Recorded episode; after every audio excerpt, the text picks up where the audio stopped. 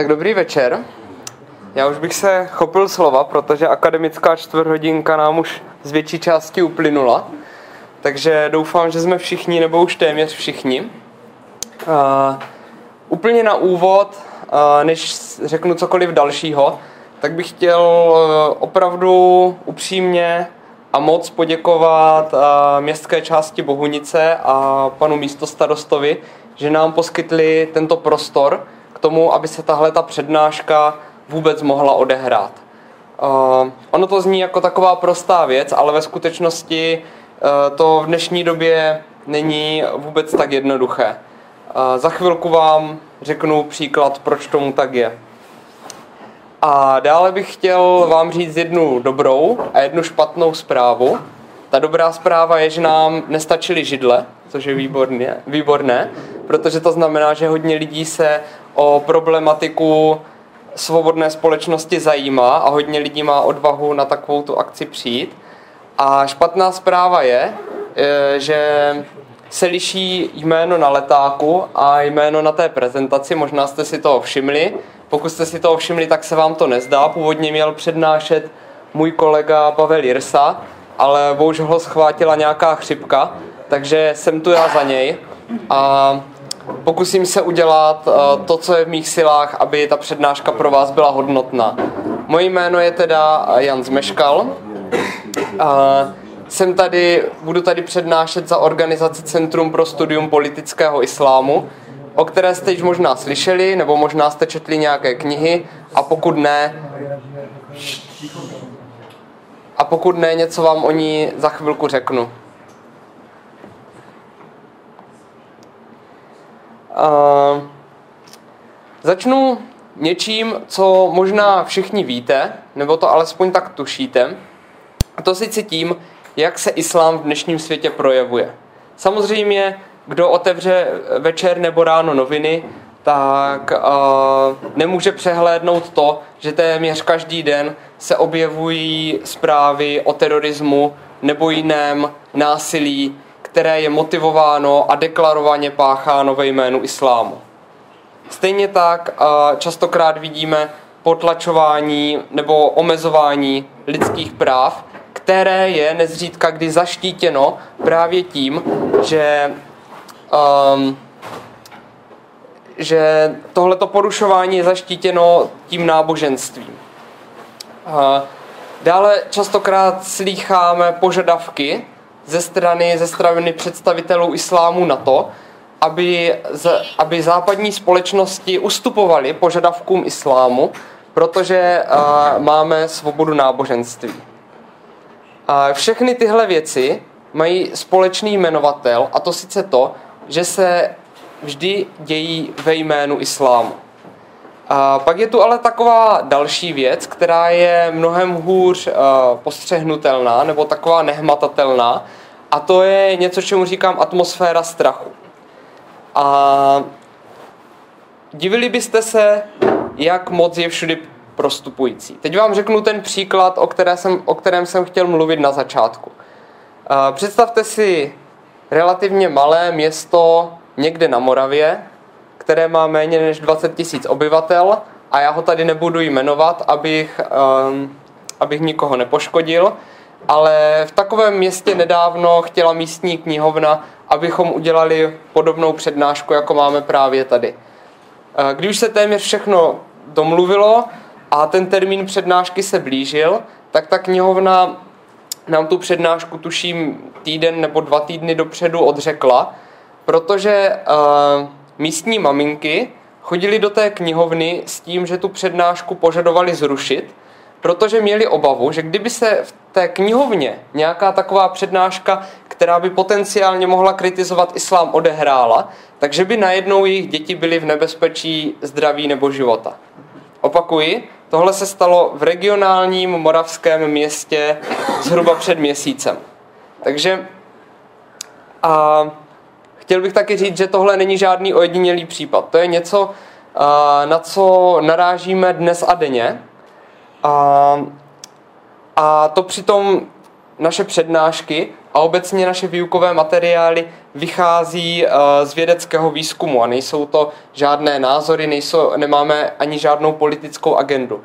Takže uvádím to pro ilustraci toho, že atmosféra strachu je dneska i v Česku, kde se přece jenom těch násilných činů ve jménu islámu naštěstí neděje až tolik, je ta atmosféra strachu velice rozšířená.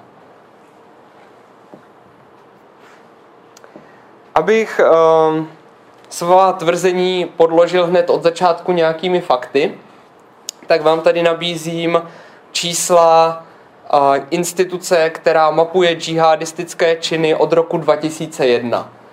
Uh, máme tu statistiky za leden 2018, kdy přes tisíc lidí bylo zabito ne v jakýchkoliv teroristických útocích, ale pouze v, tě, v těch útocích, jejich špachatelé tvrdili, že jednají ve jménu islámu. S těmito informacemi se může stát, že kriticky uvažující člověk dostane dva nápady nebo dvě otázky. Začne se ptát, jestli se tedy ten islám liší něčím od ostatních náboženství a jaké jsou vlastně příčiny toho, že je v něm tolik násilí. My jsme dneska učeni, abychom se na takové otázky neptali, eh, protože ty otázky můžou být vnímány jako politicky nekorektní, někomu možná můžou připadat pobuřující, neslušné, xenofobní, islamofobní. Nicméně s tím, co víme, mimo jiné i díky těmto datům, tak ty otázky dávají z kritického úhlu pohledu smysl. A já jsem tady proto, abych se na ně pokusil odpovědět. Ta má přednáška má dvě části. První se jmenuje Co je to politický islám a druhá je o tom, jestli je tedy tato ideologie nebezpečím pro naši svobodnou společnost. V rychlosti, jak vypadá dnešní diskuze o politickém islámu nebo o islámu obecně. Je plná, je plná různých názorů, přání a emocionálních vyjádření, které uh, ať už uh, různé celebrity, uh, žurnalisté, politikové dělají bez větší nebo někdy jakékoliv znalosti islámu.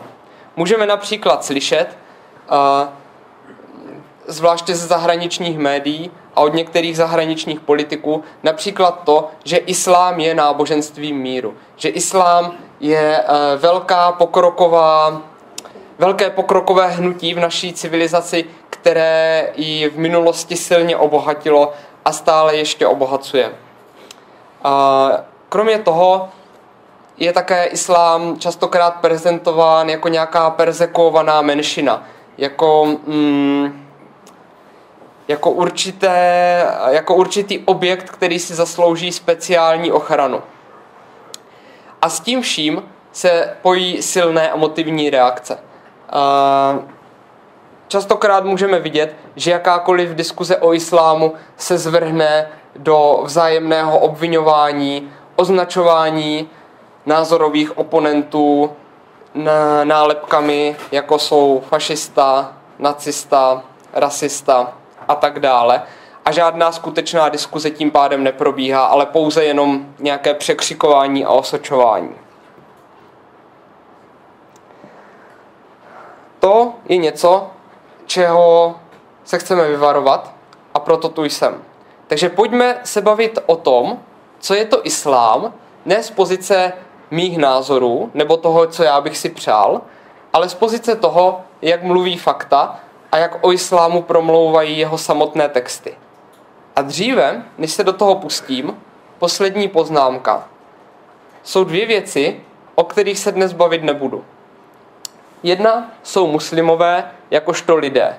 Lidé, kteří mají každý svůj osobní příběh, každý své vlastní názory a kteří samozřejmě mají svá práva, jako například právo na svobodu vyznání.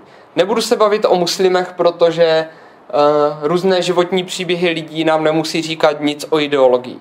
A nebudu se bavit ani o islámu jakožto o náboženství. Protože eh, to, jestli věříme, zda existuje Bůh, nebo zda existuje ráj, nebo zda eh, existuje sedm nebo devět různých hříchů, to jsou mm, věci, které jsou, ve které všichni můžeme věřit, jak chceme. Ústava nám nabízí svobodu vyznání a tohle tady rozhodně nechceme spochybňovat. Mm, možná jste teďka překvapení, že tady islám rozděluju na nějakou náboženskou část a nějakou jinou. A říkáte si, dobrá, a o čem se teda chcete bavit, když nebudete mluvit o islámu jakožto o náboženství. Ale velmi brzy zjistíte, že náboženství je jenom malá část toho, co tvoří celý islám. Abych se vyhnul diskuzi, kterou jsem nastínil tady, to znamená té emotivní diskuzi založené pouze na názorech, a, tak bych vám chtěl představit takzvanou vědeckou metodu doktora Billa Warnera. Základní myšlenka, která stojí za tou vědeckou metodou, je úplně jednoduchá, ale z nějakého důvodu nenapadla uh, prakticky nikoho předtím, než ji začal dělat sám doktor Warner. A to sice, že, nebo takhle, jeho myšlenka byla, že se nebude dívat na uh, komentáře středověkých mystiků, nebude uh, islám hodnotit podle názorů vysokoškolských učitelů různých fakult arabistiky nebo orientalistiky, um, nebude prostě vycházet ze sekundárních zdrojů, ale podívá se přímo na zdrojové texty islámu, na ty úplně nejzákladnější základy celého toho učení, o kterých všichni muslimové věří, že tvoří islám jako takový. A tyto texty tedy přečetl, skategorizoval, rozebral a díky tomu získal naprosto jasná vědecká fakta o tom, například, kolik procent textu se věnuje džihádu. K těm konkrétním výsledkům dojdeme. Tady jsem vám chtěl jenom představit, jak ta metoda funguje. Jedná se v podstatě o to, že spočítal množství uh, slov a věd v těch textech, které se věnují určitým tématům a z jakého úhlu pohledu se jim věnují. A tuto metodologii dneska neprovozuje pouze sám doktor Bill Warner, ale právě i Centrum pro studium politického islámu, které tady dnes reprezentuji a které působí v několika hlavně evropských zemích, ale, ale máme nějaké pobočky i v Americe. A, a má asi, troufám si říct, největší základnu tady v České republice. A teď pojďme přímo k tomu, co nám tedy vědecká metoda o islámu ukazuje. Když uh, už jsem vám jednou řekl, že se dívá na ty zdroje islámu. A můžeme si tedy položit otázku, co je zdroj islámu? Um, musíme, když na tuhle tu otázku odpovídáme, musíme víc něčeho, co je naprosto solidní a co nikdo na světě nemůže spochybnit. A jedna věc, která je v islámu naprosto neměná, za celých 14 let se neměnila a je ve všech směrech a u všech muslimů stejná je, že to, co vás dělá muslimem, je, není Boha kromě Aláha a Mohamed jeho, jeho prorokem. Tohle je islámské vyznání víry, je to takzvaná šahada, pokud ji řeknete třikrát po sobě, stáváte se muslimem. Takže tohle je naprostý základ islámu a nikdo na celém světě ho nespochybňuje. Můžete si všimnout, že tam máme dvě složky. Aláh, to je první část věty, a Mohamed, jeho prorok. Aláha najdeme v Koránu. O Koránu jste určitě všichni slyšeli. Kdo z vás četl Korán? Můžu se zeptat? tak to mám dneska odborné publikum, to je super. Hmm. Allah, uh, te, pardon, Korán se liší od uh, spousty jiných náboženských nebo filozofických textů jednou zásadní věcí. Korán není považován za Mohamedovo dílo, ale Korán je považován za přímá Aláhova slova. To, co je napsáno v Koránu, je přesně to, co sám Aláh, Bůh, řekl a Mohamed, nebo spíše jeho následovníci, to pouze přepsali. Slovo od slova, čárku od čárky. To je první věc, kterou musíme o Koránu vědět. Pokud jste tedy Korán četli, tak mi nejspíš dáte za pravdu, že to není úplně jednoduchá kniha na přečtení. Té složitosti přidává několik faktorů.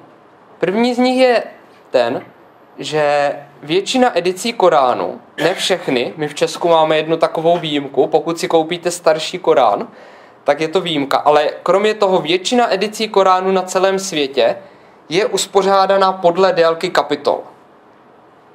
Ne podle toho, v jakém pořadí byly zjeveny, což by dávalo smysl, ale prostě podle délky kapitol.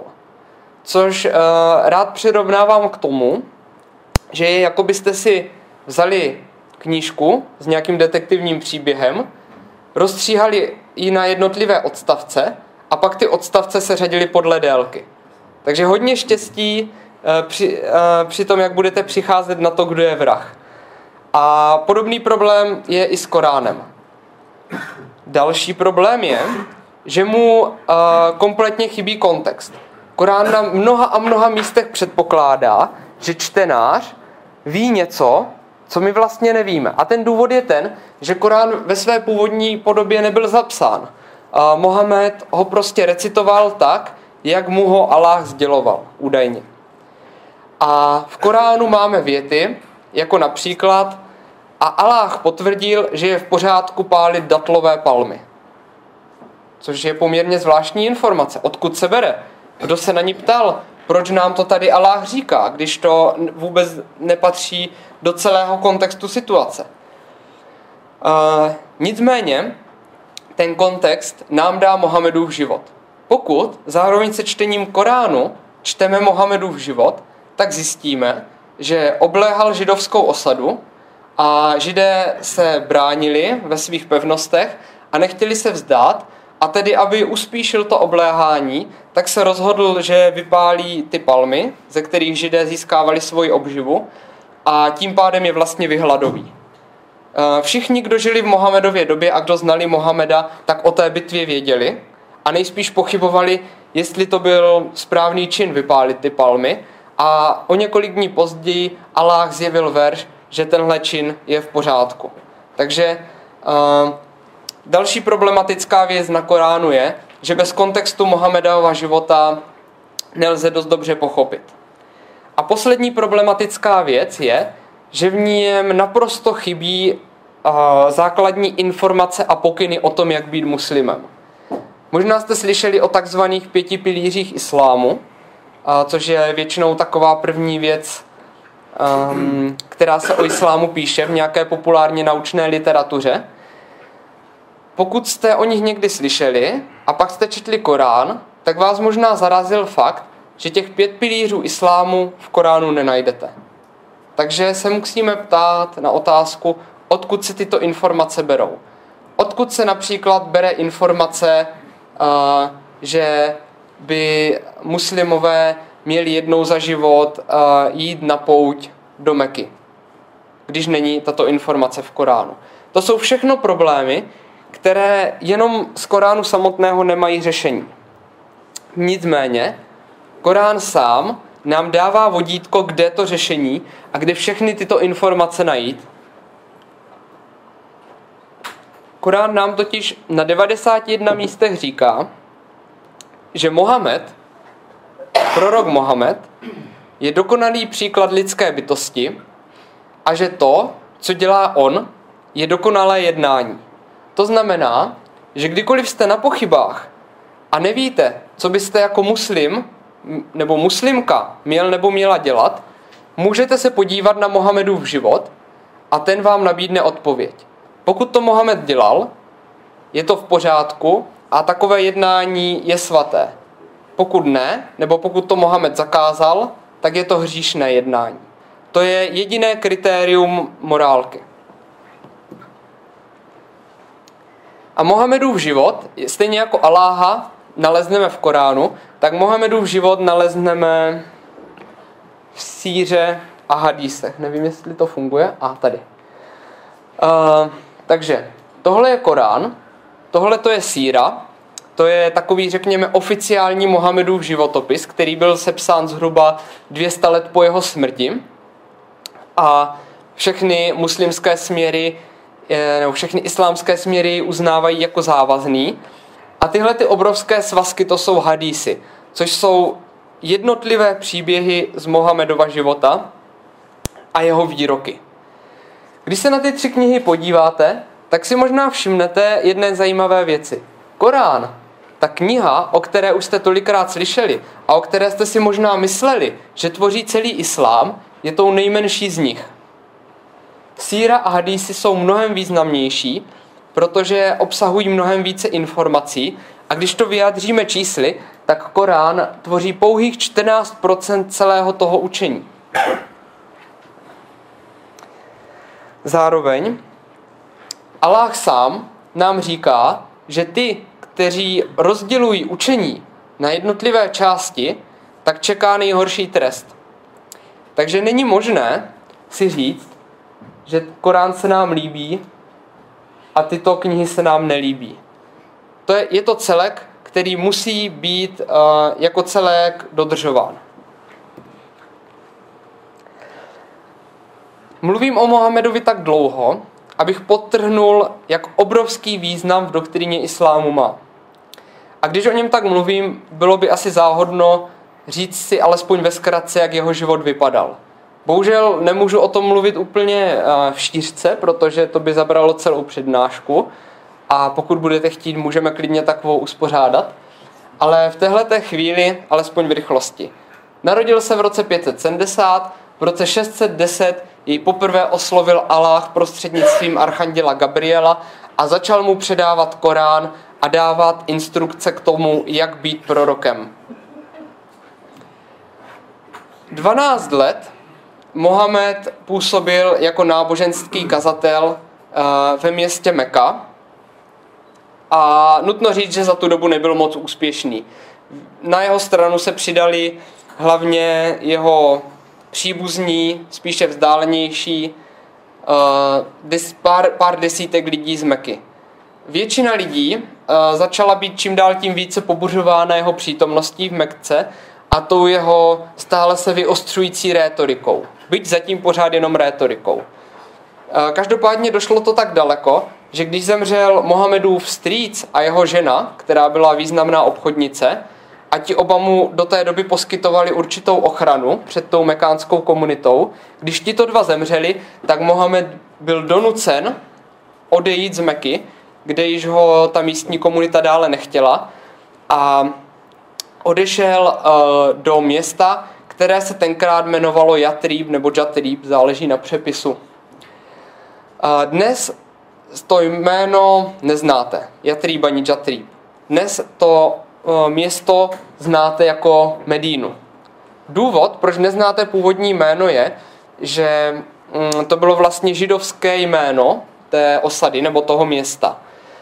A nicméně, po dvou letech od té doby, co Mohamed odešel do Medíny, už tam žádní židé nebyli. Všichni, kteří tam byli na začátku, byli buď vyhnáni nebo zavražděni.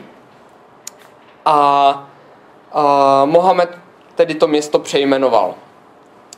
Um, v Medíně zjistil, že existuje mnohem účinnější způsob, jak rozšiřovat svou ideologii, než pouze, pouze náboženské kázání a stal se vládcem, zákonodárcem a vojevůdcem a začal šířit islám celou škálou mocenských prvků.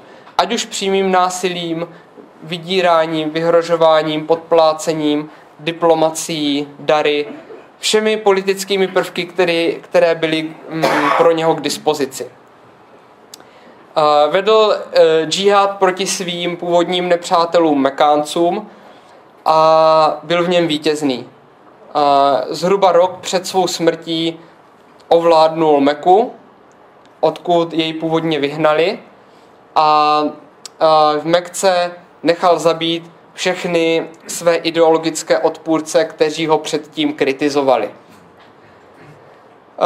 Ve stručnosti se dá říct, že když Mohamed umírá v roce 632, tak ovládal svou mocí téměř celou Arábii, která se tou dobou hlásila k islámu ne vlivem náboženského kázání, ale vlivem toho, že se mu ji podařilo dobít.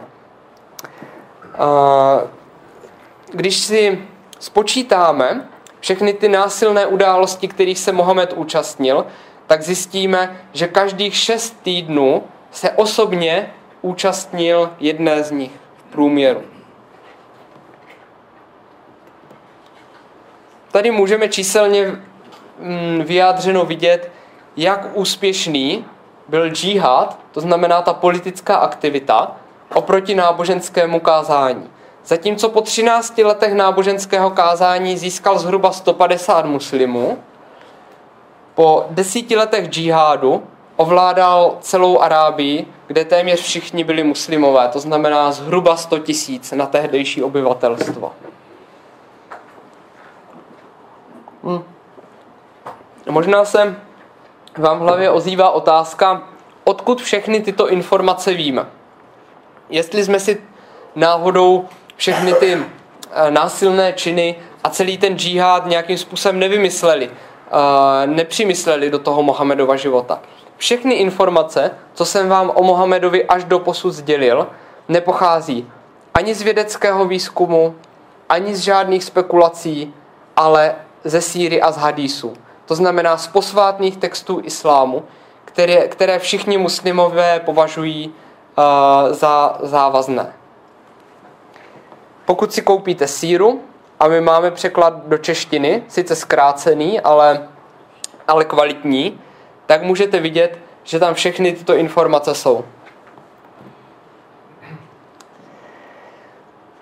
Jaké důsledky pro islám má to, že Mohamed je v něm tak významným příkladem? Ten úplně nejzásadnější důsledek je, že 51% celé té doktríny se věnuje nevěřícím. Což pro mě, když jsem se to poprvé dozvěděl, bylo v podstatě, nechci používat zbytečně bulvární slova, ale řekněme šokující odhalení, protože od náboženských textů bych očekával, že se budou primárně zabývat tím samotným náboženstvím. A jaký je Bůh, jak se dostat do nebe, jak se vyhnout peklu, jak provádět modlitbu a tak dále. A to v islámu samozřejmě najdeme, ale je to ta menší část. Nadpoloviční většina se věnuje tomu, jak nakládat s nevěřícími, co si o nich myslet a jak k ním přistupovat. Já jsem doteď používal uh, pro nevěřící české označení, ale od teď budu používat slovo káfiři. A není to proto, abych uh, ukázal, že umím pár arabských slovíček, je to proto, že nevěřící a káfir neznamená to samé. V češtině slovo nevěřící znamená, že člověk prostě nevěří v Boha a v naší svobodné společnosti je to víceméně neutrální pojem. Každý z nás může v Boha buď věřit nebo nevěřit a je to čistě naší osobní záležitostí. Tak to ale v doktríně islámu není. Káfir je někdo, kdo vědomě skrývá pravdu, kdo se muslimy snaží svést z pravé cesty islámu a tím pádem se dopouští toho nejhoršího činu na světě. Aláh na nesčetně mnoha místech opakuje v Koránu, že nenávidí káfiry a že to jsou ta nejhorší stvoření. Takže až budu mluvit, když budu mluvit o káfirech, chtěl bych, abyste měli mm, ve svých myslích tuhle tu informaci. Allah káfiry nenávidí a umožňuje uh, muslimům s nimi nakládat uh, násilně a podle potřeb islámu. Další důsledek je rozvinutí něco, eh, co Bill Warner pojmenoval dualistickou etikou. Uh, co to znamená? Nebo jinak. Jaký je rozdíl oproti jinému typu etiky? Vy jste nejspíš slyšeli uh, takové pořekadlo jednej vůči ostatním tak, jak chceš, aby oni jednali vůči tobě. Což je takzvaná unitářská etika a vyskytuje se v mnoha světových náboženstvích a v mnoha evropských i mimoevropských filozofiích. Hm. Někteří z nás si možná myslí, a já jsem si to taky dlouhou dobu myslel, že tohleto zlaté pravidlo můžeme najít ve všech světových náboženstvích.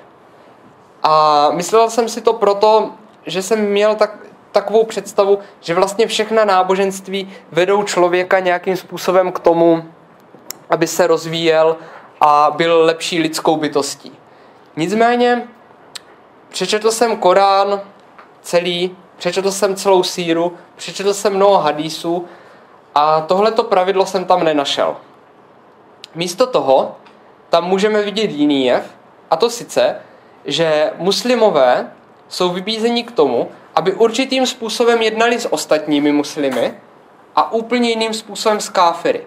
Ta stejná pravidla se nevztahují na tyto dvě skupiny, protože svět je přísně rozdělen podle línie, podle línie toho, zda věříte v Aláha a Mohameda nebo ne. Příklad. Nevím, jestli to mám uvedený. Uh, příklad. Například uh, Moha, uh, Mohamed a Aláh zakazují muslimům, aby si navzájem lhali. Pro muslima lhát jinému muslimovi je hřích. Nicméně je možné lhát káfirovi, pokud to pomůže islámu. Proč je to možné? Protože například existuje tento hadís od sběratele Buchárího 559 369, kdy uh, se Mohamed chtěl zbavit nějakého básníka, který vůči němu byl kritický. Jeden z Mohamedových následovníků se nabídnul, že ho zabije, ale chtěl po Mohamedovi povolení, aby, aby tomu básníkovi mohl lhát a tím ho vlákat do léčky. Mohamed mu to povolení udělil, takže Mohamedův žák mu zalhal tomu básníkovi a následně ji zabil. To znamená, protože Mohamedův životní příklad je dokonalý a Mohamed udělal toto, tak to znamená, že každý muslim může udělat něco podobného a nedopustí se žádného hříchu, protože dokonalý vzor jednání to dělal také. Uh, jak už jste si mohli všimnout, uh, díky tomu, že islám se věnuje převážně tomu, jak nakládat s nevěřícími, tak uh, se stává mnohem víc než náboženstvím politickou ideologií.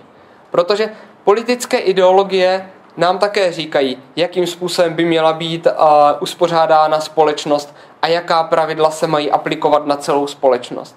To samé dělá islám a stejně jako jiné politické ideologie, i on má svůj naprosto jasně deklarovaný cíl, což uh, také mnoho lidí neví.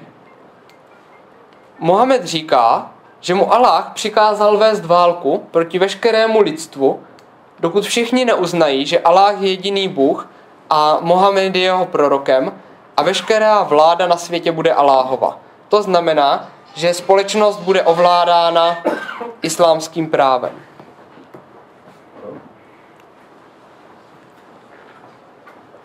Teď jsem řekl spoustu věcí, které vyznívají hmm, kriticky vůči islámu a dost jasně potrhují jeho politickou podstatu. Nicméně, pokud jste někdy slyšeli nebo někde četli, a já se vsadím, že většina z vás někdy tento citát viděla, nebudí žádného donucování v náboženství, tak si možná říkáte, že to, mm, že to je celé o nějaké osobní interpretaci. Že někteří muslimové si v islámu najdou ty válečné verše a tu politickou část a jiní muslimové si zase mu, mohou najít takové pěkné věci, jako nebudíš žádného donucování v náboženství. Tenhle jev je v doktríně politického islámu velice častý a nezřídka se stává, že můžeme na jednom místě Koránu najít určité tvrzení a poté na úplně jiném místě je toto tvrzení vyvráceno a právě naopak je nám dán jeho přesný opak. Um, to je jev, kterému se říká dualismus politického islámu. A Korán sám nám nabízí řešení. Korán sám nám nabízí řešení tím, že říká na uh, pěti místech, že pokud Allah později sešle nějaký verš, který je v rozporu s nějakým předchozím, tak ten pozdější je lepší. To znamená, že určitým způsobem nahrazuje ten dřívější. Tady mám přímo citaci. Kdykoliv zrušíme verš nějaký, či dáme ti naň zapomenout, přineseme jiný, lepší anebo podobný. A to pro nás má naprosto zásadní důsledek, protože všechny ty míru milovné a tolerantní verše pocházejí z tohoto období, kdy Mohamed působil jako náboženský kazatel v Mekce a ty násilné verše, jak můžeme vidět, 24% medínského Koránu se věnuje džihádu. Všechny ty násilné verše pochází z období, kdy působil jako politik v Medíně. Důležité je to proto, že tím pádem tyto silně politicky a protikáfirsky zaměřené verše nahrazují ty předchozí. To byl teoretický úvod do toho, co je to politický islám a do toho, že je převážně politickou ideologií. Když víme to, co víme, můžeme se zcela legitimně zeptat. Představuje tato ideologie hrozbu pro naši společnost? Chtěl jsem o tom mluvit květnatěji. A nebo využiju přirozené pauzy. Máte někdo nějaké dotazy? Já bych si chtěl zeptat, jaký je rozdíl mezi politickým islámem a islámským fundamentalismem. Já jsem si myslel, že to tež, že je to, jsou to pouze synonyma. Uh, moc děkuji za otázku. Výborná otázka. Uh, islámský fundamentalismus uh, je západní pojem a používá se k tomu, když, uh, chce, když se někde stane něco násilného nebo něco, co se nám nelíbí a je ten čin spojený s islámem, ale my nechceme říct, že ten čin se stal ve jménu islámu. Tak řekneme, že ho udělali islámští fundamentalisté, nebo třeba džihadisté, eh, džihadisté je v pořádku, ale islamisté. Islamisté je velice oblíbený pojem. Um, tyhle ty pojmy, jejich účel je odvrácení pozornosti od toho, že ty činy byly inspirovány doktrínou islámu jako takovou. Uh, uvedu příklad, ať nemluvím jenom teoreticky. Například uh, islámský stát, když byl na vrcholu své moci, tak zajímal, používal a prodával sexuální otrokyně. Což nám může připadat eh, v roce 2018, nebo to bylo v roce 2017, řekněme, jako hrozná věc. A říkáme, že to je to, co dělají islamisté nebo islámští fundamentalisté. Nicméně, když se podíváme na život proroka Mohameda, tak zjistíme, že to dělal on sám. Sám vlastnil, využíval a prodával a koupoval několik sexuálních otrokyň. Takže vlastně z našeho pohlu, úhlu pohledu to může být fundamentalismus, protože ti lidé z islámského státu, kteří to dnes provozují, se dívají na Mohamedův život a doslova ji kopírují.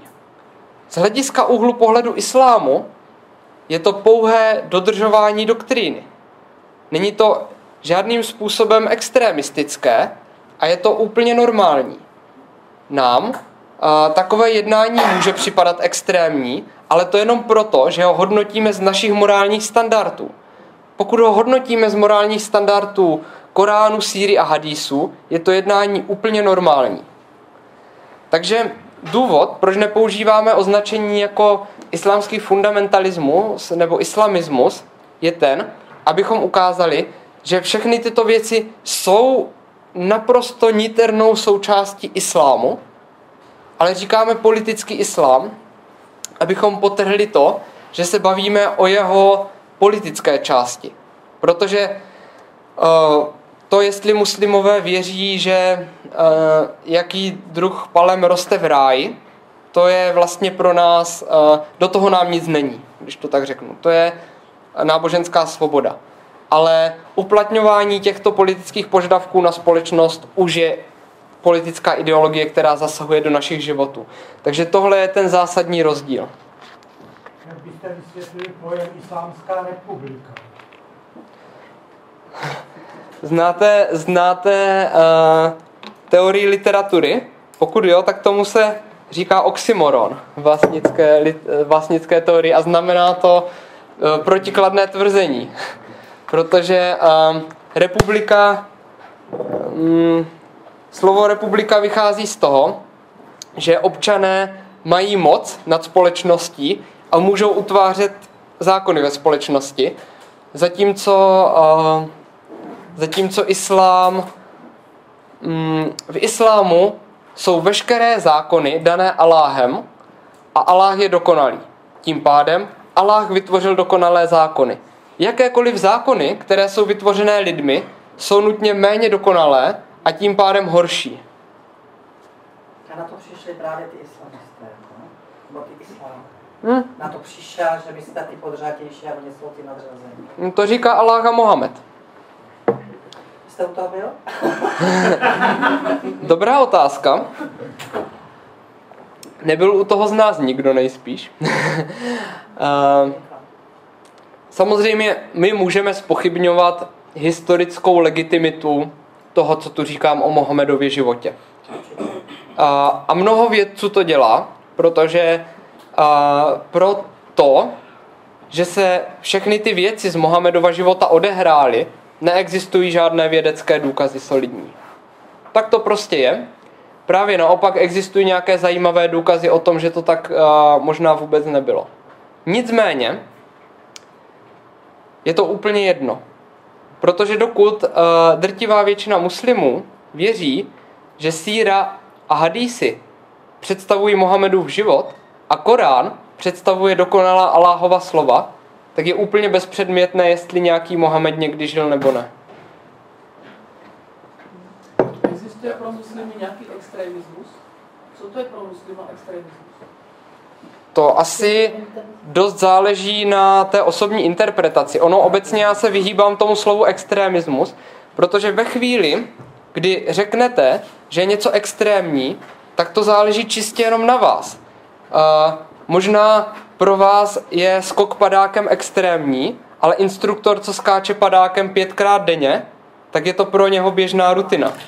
A, mm, já jsem to myslel spíš jako ve vztahu, že oni můžou vraždit, oni můžou znásilňovat, oni můžou jo, třeba prodávat otrokyně. Pro nás je to extremismus, pro nás je to extrémně a nepřijatelný. je něco, co je pro muslimy extrémní a nepřijatelný v tomto slova smyslu. Dobře, a v tomto slova smyslu existují, existují činy, které jsou jednoznačně, jednoznačně jako označovány za zlo. A to sice a asi nejhorší z nich, na který můžu pomyslet, je odpad lidství. Jakmile někdo jednou přij, přijme islám a poté od něj odpadne, to znamená přestane věřit v Aláha a Mohameda, to je ten nejhorší čin, který je definovaný eh, v doktríně a, a za, které, za který je možný toho člověka zabít, i kdyby to byl váš bratr. Mě to připomíná trošku ty katoliky v tom 80. století, jak oni krali olej a síru. Když neposlechnete katolickou víru, tak prostě ty nejhorší tresty to si je tak podobný prostě v podstatě tady ty věci. to s nějakých desetiletí století postupem, ne? No, a důležité je rozlišit dvě věci. A to, a to sice Uh, já tady nechci srovnávat křesťanství a islám, protože jsem přišel mluvit o islámu a studuju islám. Uh, nicméně já nemluvím o institucích islámu. Já nemluvím ani o islámském státu, ani o univerzitě Al-Azhar, ani o Iránu. Já mluvím čistě o doktríně. A, takže to je jenom jedna věc, na kterou chci upozornit. to připomíná 50. léta, víte, za soudruhu. No, Když se po školách, dělnických domech, po úřadech srosovali a soudruzi přesvědčovali, jak nejideálnější ideologie je komunismus. ono to není úplně náhoda, protože když se podíváme, když se podíváme na ten politický islám, tak je to ideologie, která má jasnou představu o tom, jak ovládat společnost, která má jenom jednu pravdu a která má jasně definovaného nepřítele. Pokud vám to připomíná jiné politické ideologie, není to náhoda.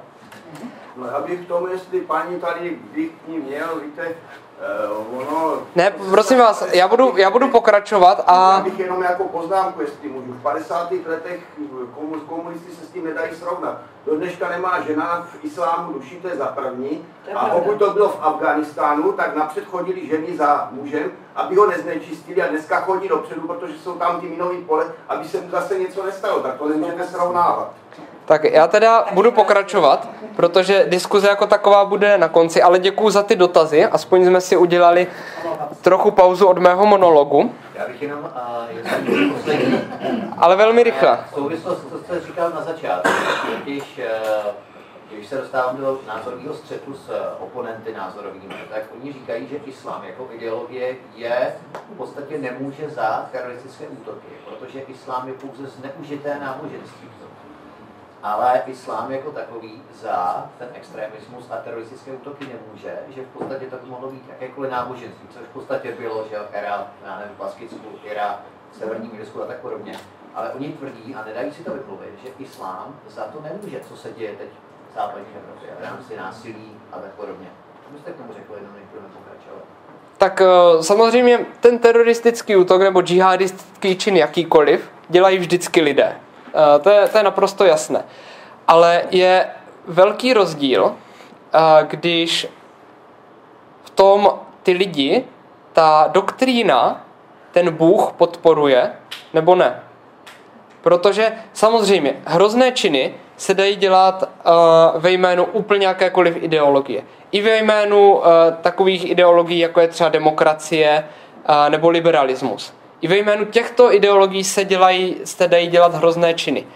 Veliký rozdíl islámu oproti třeba jiným náboženstvím je v tom, že uh, přímo v té doktríně, přímo od těch primárních zdrojů slyšíme, veďte svatou válku, dokud všichni káfiři nepřiznají, že Allah je jediný Bůh a Mohamed je jeho prorokem.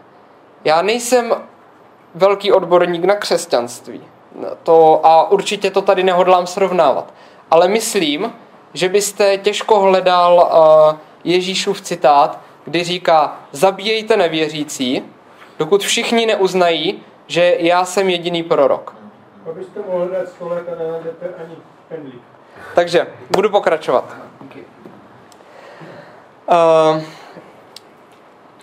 chtěl bych vám v, této, v té druhé části přednášky představit dva koncepty, když se budeme bavit o tom, jestli je pro nás politický islám hrozba. První z těch konceptů je šária. Uh, naprosto nepochybuji o tom, že jste všichni tohle slovo již slyšeli. A, ale možná nevíte přesně, co to slovo znamená. Protože v médiích se často říká, šária to je islámské právo, islámský zákon a tak dále. Je to pravda, to samozřejmě nehodlám spochybňovat, ale málo kdy se dozvíme jednu věc, a to sice, že šária není žádná specializovaná kniha. To není žádná čtvrtá kniha islámu, pardon, nebo něco takového. Šária je pouze výňatek z Koránu, hadísu a síry, který mluví o tom, jak organizovat společnost a jakými pravidly se ta společnost má řídit. Šária je vždycky pouze interpretace těchto tří primárních zdrojů. Takže vy si sice můžete koupit knihu, která se jmenuje Příručka práva šária, takové existují a vřele vám doporučuji, ať si nějakou koupíte. A zjistíte, že téměř celý obsah té knihy jsou citace ze třech primárních zdrojů.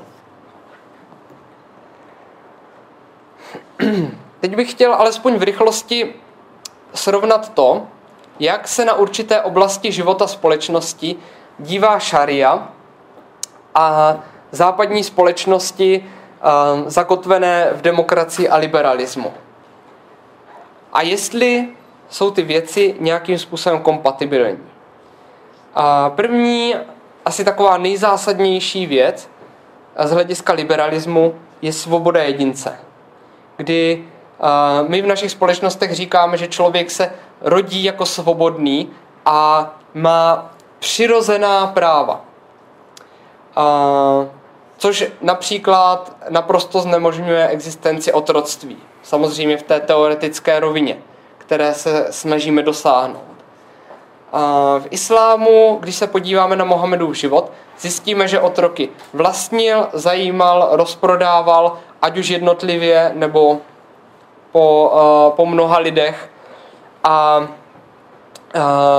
tím pádem, že to dělal prorok Mohamed, se z toho stává společenská instituce, která je posvátná a která může klidně existovat i v 21. století.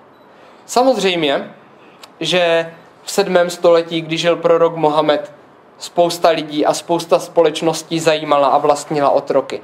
Ale posvátnost Mohamedova příkladu z tohoto jednání dělá jednání platné až do konce věku. Co se týče rovnosti lidí, opět říkáme, naším ideálem je, že lidé se rodí jako sobě rovní. V šárii je jasně daná hierarchie lidí. Věřící otrokyně je lepší než modloslužebnice, to znamená nevěřící, káfir. Věřící otrok je lepší než káfir. To je jedno z těch srovnání v hierarchii lidí. Další, naprosto jasné srovnání, je srovnání mezi mužem a ženou. Často se říká, když se například někdo snaží obhajovat islám, že podřadné postavení ženy v zemích, kde vládne islám, je spíše kulturní tradice, nebo že to je nějaký přežitek starších společenských struktur. Nicméně stačí si nalistovat Korán ve čtvrté kapitole, kde se zcela jasně dočtete, že muži zaujímají postavení nad ženami. Zcela jednoznačně. Muži mu, mohou ty ženy, jejichž neposlušnosti se obávají, uh, klidně být. Může, můžeme se také uh, dozvědět, že mysl ženy je méně cena. To jsou uh, věci, když někdy slyšíme, že islám je otázkou interpretace, tak v těchto momentech je velmi těžké představit si alternativní interpretaci. Kolika způsoby se dá interpretovat, že mysl ženy je méně cená? Nebo kolika způsoby se dá interpretovat, že uh, bíte, bíte svoje ženy, jejichž neposlušnosti se obáváte?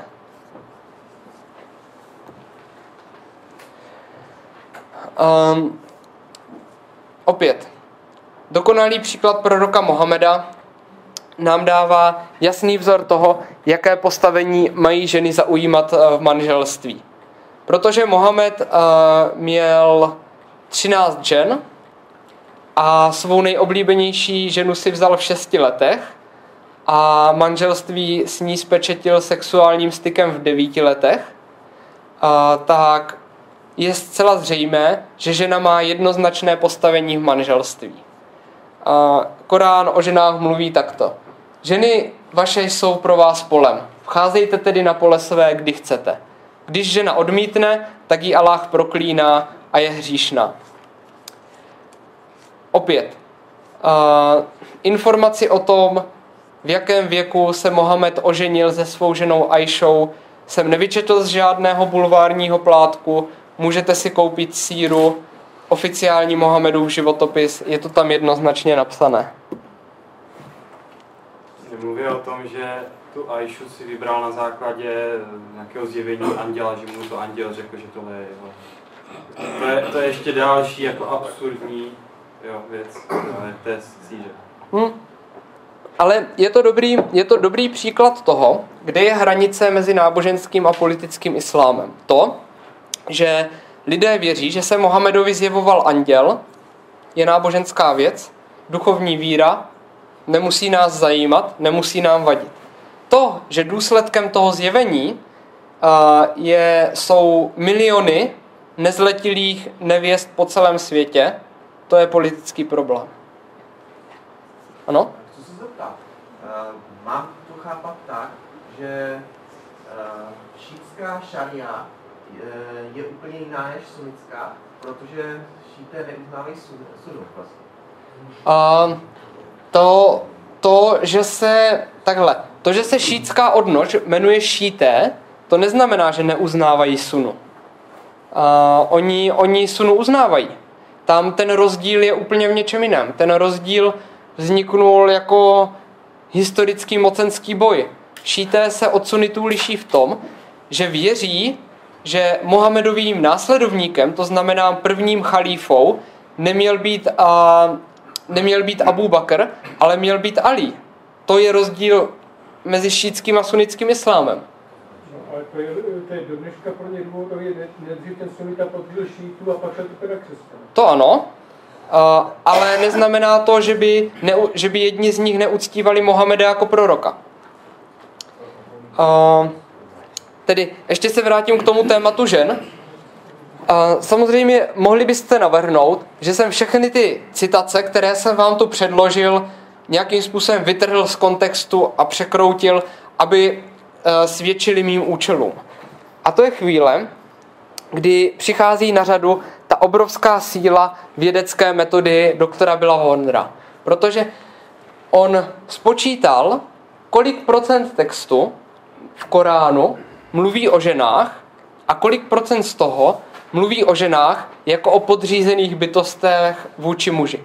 71% v, případu, v případě Koránu, 89% v případě hadísu. V 89% je v hadísech žena podřízená bytost.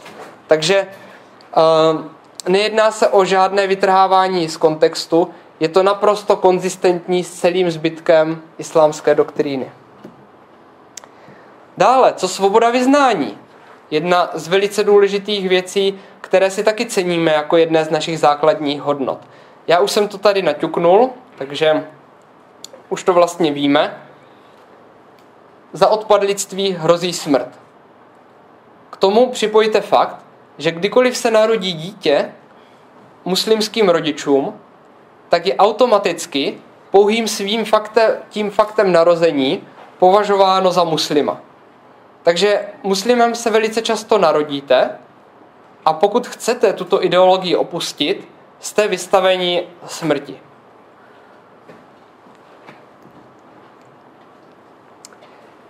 Jak mluví islámská doktrína o židech a křesťanech? Důležitá otázka, protože židé a křesťané někdy rádi věří, že islám je něco jako bratrské náboženství a že, tím pádem mají určité výsadní postavení v rámci islámu. Pokud patříte mezi ně, musím vás zklamat. Vůči, pro židy je to ještě mnohem horší než pro křesťany, protože celá, když vemu celou tu trilogii, Korán, Siru i Hadísy, tak 9% z celého toho textu je vyloženě proti, židov, je vyloženě proti židovský text, což je ještě větší poměr než v případě knihy Mein Kampf od Adolfa Hitlera. Allah říká, vy, kteří věříte, to znamená muslimové, neberte si židy a křesťany jako přátelé. Takže podle islámu muslim nesmí být přítel s křesťanem nebo židem. A... se do Evropy, když teda jako... v rámci toho lhaní, Teď to je, nás budou vyvražovat za chvilku, když se tady přemnožej. Hm, dotazy necháme na konec. Se to děje tady toto. No právě. Jak, jak vypadá, jak se dívá Šária na demokracii? Na tu otázku už jsem de facto odpovídal tam pánovi. Uh, lidské zákony jsou nutně horší než Aláhovy zákony. Uh, a dávat lidské zákony nad roveň Aláhových zákonů, to je vlastně to samé, co odpadlictví. Širk se tomu říká v arabštině. Jestli můžu, proč si myslíte, že ve Francii už je dva roky staný právo? No. Můžete mi to ještě chvíličku vrátit? Malinkou chvíličku, děkuji. A samozřejmě, pokud, pokud nevěříte, že ty, eh, že ty výroky jsou opravdu v těch knihách, klidně si ty citace opisujte, jak přijdete domů, sáhněte do svého nočního stolku pro Korán a můžete se přesvědčit, eh, že jsem si žádný z nich nevymyslel. To byla šária. Druhý koncept, o kterém chci promluvit, je džihad. Jestliže šária je cíl, a šária je cíl, jak jsem vám ukázal na začátku, tak džihad je nástroj, jak toho dosáhnout. V celé trilogii se 31% textu zabývá džihádem. To znamená konkrétními metodami, jak učinit, aby celý svět věřil v Aláha jako jediného Boha a v Mohameda jako jeho proroka. Kromě toho, že džihad má významné místo v doktríně, tak i historicky se ukázal jako extrémně účinný. Takhle vypadala říše islámu 100 let po Mohamedově smrti. To znamená někdy kolem roku 723. To je, uvědomte si, že se bavíme o středověku, kde nebyly tanky, nebyla blesková válka. Tohle to je blitzkrieg středověku.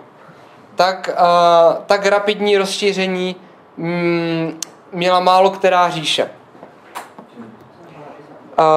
důležité je taky poznamenat, že o některých zemích dnes možná uvažujete jako o kompletně islámských. To jsou všechny tyto země, které tady vidíte vybarvené. Nicméně, to je určitým způsobem jenom náš, uh, jak to říct, dojem, který jsme nabili po staletích džihádu. Ale kdykoliv se podíváte do historie, tak zjistíte, že například Sýrie nebo obecně oblast Malé Asie byly bašty křesťanství a křesťanské vzdělanosti. Stejně tak Severní Afrika. A Irán měl svou vlastní civilizaci, perskou, a své vlastní náboženství, zoroastrismus. Afghánistán bylo buddhistické království. Pákistán byl téměř kompletně hinduistický a v obou zemích existovaly významné univerzity. Stejně tak třeba i na severu Indie, ať už buddhistické nebo hinduistické, jako například univerzita v Nálandě, která byla svého času větší centrum vzdělanosti než Alexandrijská knihovna.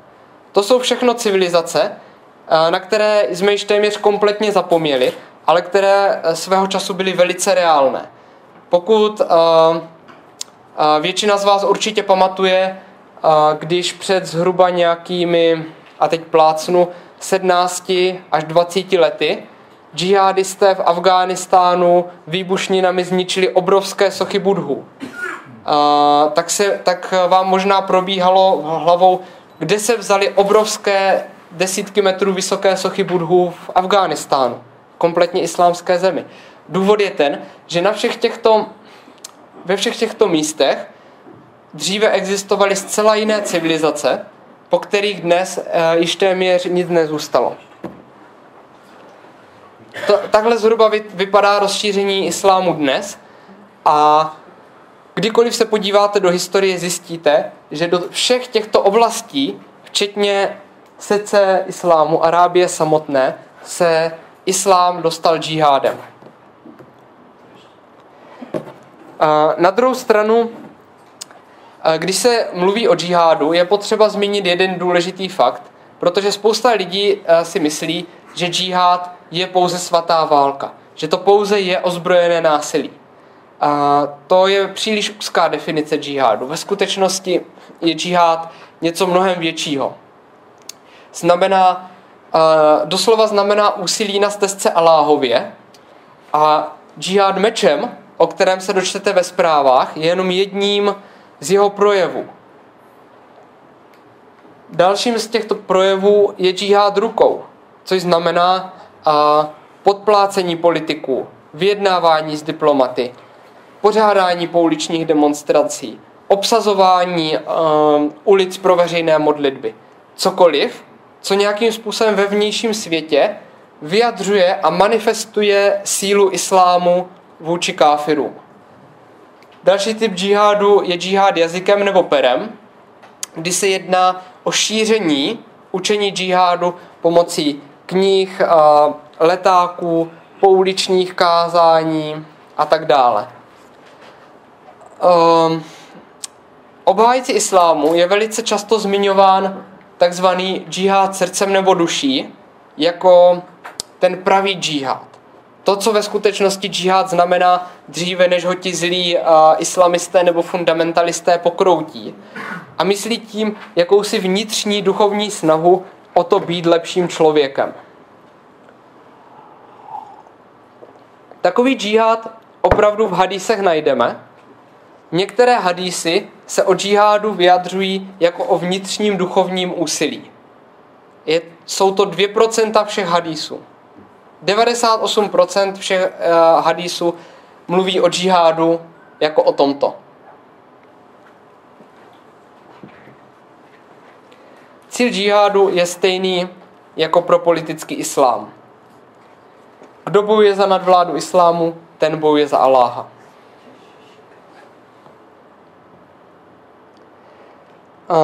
Džihad byl velice úspěšný, jak, jak už jsem několikrát ilustroval, proto uh, byl Mohamedem mnohokrát uh, podporovaný. Někdo se Mohameda zeptal, jaký je nejlepší čin.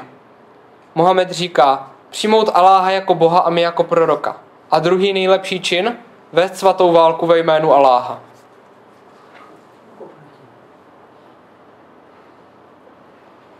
Džihad není něco, co bychom uh, si mohli vybrat, že se nás netýká, pokud jsme muslimové.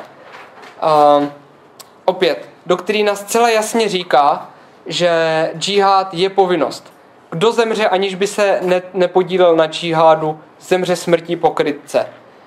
A, a zároveň se zcela jasně říká, že účast na džihádu je lepší než duchovní úsilí, jako třeba modlitby. Protože si nejsou rovní ti věřící, kteří zůstali sedět doma a ti, kteří usilovně bojují na stezce Aláhově.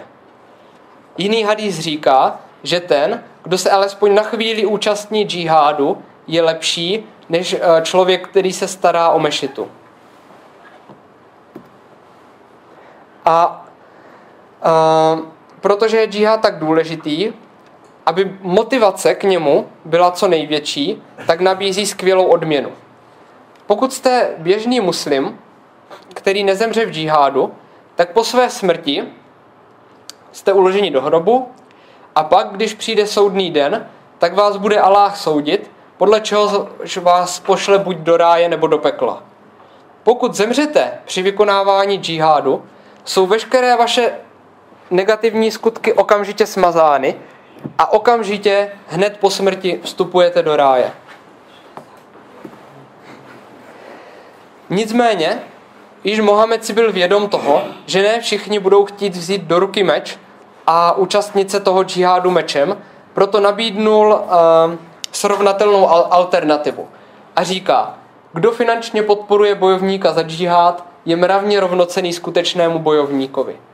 Takže nenechme se zmást tím, když uh, například uh, například někteří bohatí členové uh, ropných, uh, uh, ropných uh, dynastií podporují džihad. Uh, to neznamená, že by nějakým způsobem se na něm méně účastnili. Účastnili, účastní si jej úplně stejně. Když si uděláme nějaké kvantitativní zhrnutí toho, co džihad znamená, znamenal v historii, tak dojdeme k těmto číslům. 60 milionů mrtvých křesťanů, 10 milionů buddhistů, 80 milionů hinduistů a 120 tisíc mrtvých Afričanů různých politeistických vyznání. A ty čísla samozřejmě nejsou úplně precizní věda, protože se jedná o 1400 let trvající historii džihádu. Ale jsou to odhady moderních historiků, které byly učiněny na západních univerzitách během posledních 20 let. Takže to jsou dosti solidní údaje.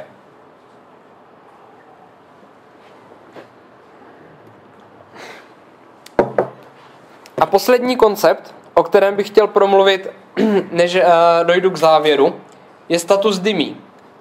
Protože uh, když se islám někde rozšíří pomocí džihádu, tak to není tak, že by ti obyvatelé nově podrobeného území dostali na výběr buď islám nebo smrt. Existuje ještě třetí cesta. Pokud jste křesťan nebo žid, tak opravdu máte privilegium a můžete se stát takzvaným dymí, přijmout status dymí. Ten základ pro tuto kategorii opět nacházíme v Mohamedově životě. Když Mohamed dobil osadu, která se jmenuje Chajbar, kde žili převážně židé, tak mu židé učinili zajímavou nabídku. Řekli mu, pokud nás nezabiješ a dovolíš nám ponechat si své náboženství, budeme ti odvádět polovinu svých příjmů a přijmeme další pravidla podle tvého přání. Mohamed si to promyslel a zjistil, že to je pro něj vlastně výhodná nabídka, protože židé v Chajbaru byli pokročilí v zemědělství a měli velké výnosy z, eh, z těch plodin, které pěstovali. Došlo mu, že když přistoupí na tuto smlouvu, získá velkou ekonomickou výhodu proti svým mocenským konkurentům. A tím byl založen status Dymi, který pokračoval celou historii. Dymi uh, znamená, že člověk, který tento status přijme, si může ponechat své náboženství, pokud to je křesťanství nebo židovství, ale nesmí ho jakkoliv veřejně projevovat. Kromě toho musí také platit džizju, což je v podstatě daň za přežití a většinou se jedná o polovinu všech příjmů. Nesmí, nesmí stavět žádné kostely nebo kláštery, nesmí veřejně projevovat svou víru, musí nosit specifický odlišný oděv, který jej odlišuje od muslimů. Uh, nesmí vlastnit ani nosit zbraně uh, a tak dále a tak dále. Je to v podstatě určitý občan druhé kategorie a hlavně, a to třikrát potrženo, nesmí jakkoliv kritizovat Mohameda. Zdůraznuju to z důvodu, který za chvilku bude jasný. Tento status, eh, nebo tato instituce statusu Dimí, se velice výrazně podílela na tom, že například o Turecku, Sýrii, Egyptě, Pákistánu nebo Afghánistánu uvažujeme jako o kompletně islámských územích. Důvod je ten, že oni opravdu kompletně islámské jsou. A proč se tak stalo? Protože když islám přišel do nějaké země, například tohle, tohle je Turecko, tak kdo z vás je zběhlý, zběhlý v historii, tak ví, že v roce 1453, to znamená zhruba někde tady, padla Konstantinopol a tím pádem byla pokořena křesťanská byzantská hříše. V tu dobu žilo na území dnešního Turecka zhruba pouhých 10% muslimů. Nicméně na křesťany byl uvalen ten status dymí, který byl silně diskriminační a ponižující. Důsledek byl takový, že třeba první generace křesťanů, která se cítila silně spojená se svým náboženstvím, tak v tom statusu dožila. I když to pro ně znamenalo velké nevýhody. Možná i jejich synové, možná i jejich vnukové. Ale jak postupoval čas, tak uh, lidé, uh, ti dymy, čím dál tím více toužili vymanit se z toho podřízeného, téměř otrockého, uh, jak to říct, postavení. A jediné, co k tomu bylo potřeba, bylo stát se muslimem. A proto vidíme tento trend úplně ve všech zemích, které byly ovládnuty islámem. Dříve nebo později se z dymí stali muslimové zcela nevyhnutelně. Ze začátku přinášeli uh, velkou ekonomickou výhodu, protože odváděli velkou část svých příjmů a ke konci, uh, ke konci byli užiteční k tomu, že vlastně kompletně potvrdili vládu islámem, islámu nad tím územím. Tak, tím končí má teoretická část. Po tom všem, co jsem řekl, uh, je naprosto logická otázka, která by nám je mohla směřovat. A vy si opravdu myslíte, že muslimové tomuto věří?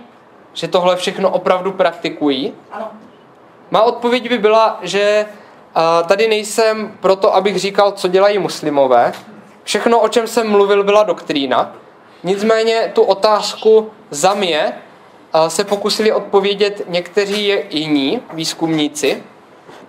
Například německý sociologický ústav, který zhruba před pěti lety udělal výzkum v několika zá, západních zemí, západoevropských, kde se ptal místních muslimů, jestli souhlasí s následujícími tvrzeními. Za prvé, jestli by se islám měl vrátit ke svým kořenům. 58% muslimů souhlasilo. Za druhé, existuje jen jedna pravdivá a závazná interpretace islámu. 74% muslimů souhlasilo. Náboženská pravidla jsou důležitější než zákony země. 65% souhlasí. A 43% souhlasí se všemi těmi třemi výroky. E, opět, tento výzkum žádným způsobem nedokazuje, že by všichni muslimové praktikovali všechny zásady islámu. Na druhou stranu, pro nás také znamená to, že uh, neplatí mýtus o nějaké radikální menšině, která tvoří 1% v rámci islámu. Ano, možná to 1% jsou ti, kteří se opravdu chopí zbraně a opravdu udělají nějaký násilný čin. Možná to ještě méně než 1%. Ale vidíme, že naprosto významná část je připravená uh, řídit se těmito přikázáními, nebo je minimálně považuje za důležité. Uh, abych se dostal k tomu, že odpovím na otázku, zda je pro nás politický islám ohrožení. Uh, pokud hledáme poučení, je nejlepší dívat se do historie. A když se podíváme do historie, vidíme jednu, jeden společný trend pro všechny země, které jsou již dnes islámské. Ať už se podíváme do Iránu, Iráku, Sýrie nebo jakékoliv země, která je dnes považována za plně islámskou, tak vývoj byl vždy stejný. Během nějakých zhruba 600 let se počet procento muslimů z 0% dostalo na 100% nebo 99%. A ta křivka vypadala vždy téměř stejně. Existuje uh, na to skvělý výzkum ze 70. let, kdy můžete vidět populační křivky pro několik zemí a všechny jsou téměř identické. Kromě toho, že ten vývoj probíhal ve všech zemích stejně, vidíme další dva společné aspekty. Když uh, se množství islámu dostalo někde mezi 20 až 40 tak se původní obyvatelstvo zbouřilo. Uh, ta, ty vzpoury byly potlačeny a od té doby už se žádné další neobjevily. To je jeden společný aspekt. Druhý společný aspekt je, že všechny země, které byly islamizovány v historii a překonali 10% islámu ve společnosti, tak ten trend už nedokázali zvrátit. S, výjimkou Španělska, kde pokud jste někdy slyšeli pojem rekonkista, tak víte, že se jednalo o zhruba 700 až 800 let trvající ozbrojené úsilí. Takže s výjimkou totální války, trvající stovky let, se tento trend nedoká- nepodařilo zvrátit po 10%. Um, ehm, tohle je velmi důležité chápat, protože my v Evropě v některých zemích se této hranici blížíme a s tím, jak, jaká je dnešní dynamika transportních technologií, informačních technologií a obecně šíření ideologií, tak se dá předpokládat podle uh, různých odhadů, že tento vývoj může být až 2,3 krát rychlejší. Takže se zde nebavíme o 600 letech. A teď, uh, když se podíváme na tento graf, tak zjistíme, že, ideo, že ideologie politického islámu jako taková pro nás jednoznačně představuje ohrožení. není to ale jenom politický islám, co představuje ohrožení, protože svobodné společnosti musí čelit i jakému si vnitřnímu ohrožení, což je něco, co si vlastně způsobujeme my sami. Eh, tím, že dobrovolně přijímáme status dymí. To je to, co už jsem říkal. Přijímáme podřízené postavení vůči, vůči islámu a neodvažujeme se ho kritizovat. Tím, že nekritizujeme islám, tak doufáme, že si koupíme určité bezpečí. To je princip statusu dymí. Podřiďte se a koupíte si bezpečí. Aspoň na nějakou dobu. Takže to je to, eh, co děláme my v západních společnostech. Kromě toho, eh, jak jsem říkal již na začátku, panuje určitá kultura politické korektnosti, eh, která na nás vyvíjí nátlak v tom smyslu, abychom nekritizovali náboženství, protože to někteří lidé mohou prožívat jako urážlivé nebo jako nekomfortní. Nicméně, my si musíme uvědomit, že a, sice, tře- sice můžeme souhlasit s tím, že třeba nechceme kritizovat náboženství, ale žádné náboženství není odštítěno od kritiky. Křesťanství není odštítěno od kritiky. Buddhismus není odštítěný od kritiky. Tedy není důvod, aby islám byl. Ale i kdybychom nechtěli kritizovat náboženství, jako demokratičtí občané máme plné právo kritizovat politickou ideologii. Protože pokud se objeví například nějaká politická strana, která bude říkat, že chce zavést 90% daň pro všechny, tak vy jakožto demokratičtí občané máte právo takovou ideologii kritizovat, máte právo proti ní klidně uspořádat demonstraci, máte právo vypsat petice, máte právo kandidovat proti ní, máte právo postavit i před ústavní soud. To jsou všechno práva vás jakožto demokratických občanů. Takže důležité je, politické ideologie můžeme a musíme pro zachování demokracie kritizovat. A tím pádem islám, jakožto politická ideologie, vzpomeňte si, 51%, není od tohoto odštítěný. pokud bychom uh, přistoupili na to, že z důvodu politické korektnosti a z důvodu strachu o naše vlastní bezpečí, anebo pouze z toho, abychom nebyli nařčeni z nějakého izmu, nebudeme islám kritizovat, tak nám to znemožní jakoukoliv smysluplnou debatu o tom, co se v našich společnostech děje a co jim hrozí. Pokud taková debata nebude existovat, tak nemůžeme ani přiznat to, že naše civilizace má určitý problém, nebo že jí něco hrozí. A pokud tohle to nemůžeme přiznat, nemůžeme o tom ohrožení mluvit a nemůžeme poznat jeho příčiny. A ve chvíli, kdy nemůžeme poznat příčinu nějakého jevu, tak nemůžeme zvrátit jeho následky. Následuje logická otázka. Pokud taková hrozba opravdu existuje, jak jí čelit? A ta odpověď je velice jednoduchá. Všechno to začíná u nás jako u jednotlivců. Všichni bychom se měli vzdělat v tom, co politický islám je, co o nás říká, co pro nás znamená a jaké s námi má plány. Pokud budeme mít toto vzdělání, můžeme v našich každodenních životech, v našich rodinách, v kruhu našich přátel, v našem zaměstnání, v našich politických stranách, v našich klubech diskutovat z pozice faktů a ne z pozice názorů či emocí. Pokud budeme používat reálná, nevyvratitelná fakta, tak nemůžeme být obviněni například z rasismu. Protože nevím, jestli jste si toho všimli, ale za celou dobu jsem neřekl nic o žádné rase. Takže eh, by mě nemohl nikdo obvinit eh, z rasismu. Kromě toho máme eh, demokratické metody dostupné nám všem.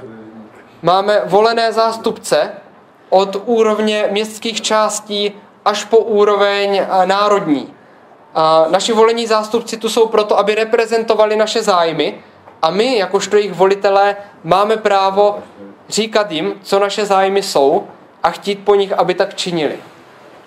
Díky všem těmto metodám můžeme zastavit problém dříve, než narostou jeho rozměry. Dříve, než se dostaneme do tohoto bodu, můžeme zcela legitimními demokratickými problémy předejít tomu ohrožení, které se v našich společnostech formuje.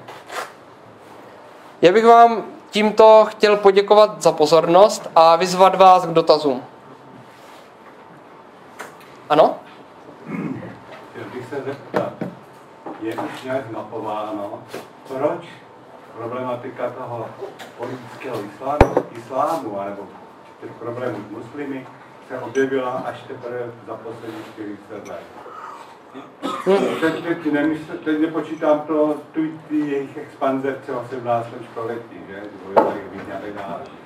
Řekl bych, že poté, po v tom celém 19. století byli muslimové prostě zatlačeni. A dokonce až do roku takových nějakých 19, 1970 jsme s, problém, s muslimy problémy neměli, kromě teda toho, že se palestinci stříleli někde z Izraele. Já děkuji za otázku. Čili kdo má na tomhle, jedna, jestli je to zmapováno, proč to vzniklo, kdo má na tom vinu? Um, odpovím dvěma částmi. Prvně je, že ta problematika uh, se neobjevila až v 70. letech. Ta problematika byla pro naše předky třeba v 17. století uh, naprosto živá. Když se podíváte třeba na lidové písně v celé východní Evropě, tak, uh, tak to, že džihad je reálná věc, a tenkrát reprezentovaný osmanskou říší, to vědělo, věděl de facto každý. Ta problematika a, ustoupila do pozadí zhruba v 19. století, protože technologický náskok evropských velmocí tak moc převýšil a, tu sílu džihádu, že musel být na nějakou dobu dočasně zastaven. A, zajímavý historický fakt. Ten status dymí fungoval v osmanské říši, to znamená předchůdce dnešního Turecka, až do roku 1856. A byl zrušen ne proto, že by si osmanská říše řekla, že chce být pokrokovější a liberálnější, ale byl zrušen proto, eh, že Británie uchránila osmanskou říši před Ruskem v krymské válce a pak jí nadiktovala, že ten status musí zrušit. Jinak ztratí ochranu Velké Británie. Takže v 19. století vidíme to, že určité evropské velmoci, například Velká Británie, nadiktovali některým islámským státům, že musí opustit džihad a tyhle, ty věc, eh, tyhle ty prvky. A my jsme zapomněli, že tyto prvky existují. Až zhruba do nějakých těch 70. let, jak říkáte. Ale neznamená to, že by džihad někam zmizel. To jenom znamená, že byl dočasně přerušený. A to se může stát, protože i Mohamed ve chvíli, kdy na něj zautočili Mekánci a on se téměř nezvládl ubránit v Medíně, tak uzavřel s Mekánci desetiletou mírovou smlouvu, kterou pak porušil, když se mu to hodilo, ale dal precedens k tomu, že pokud se uh, islám cítí být slabým, může dočasně přerušit džihad. Já. Já si myslím, že je to že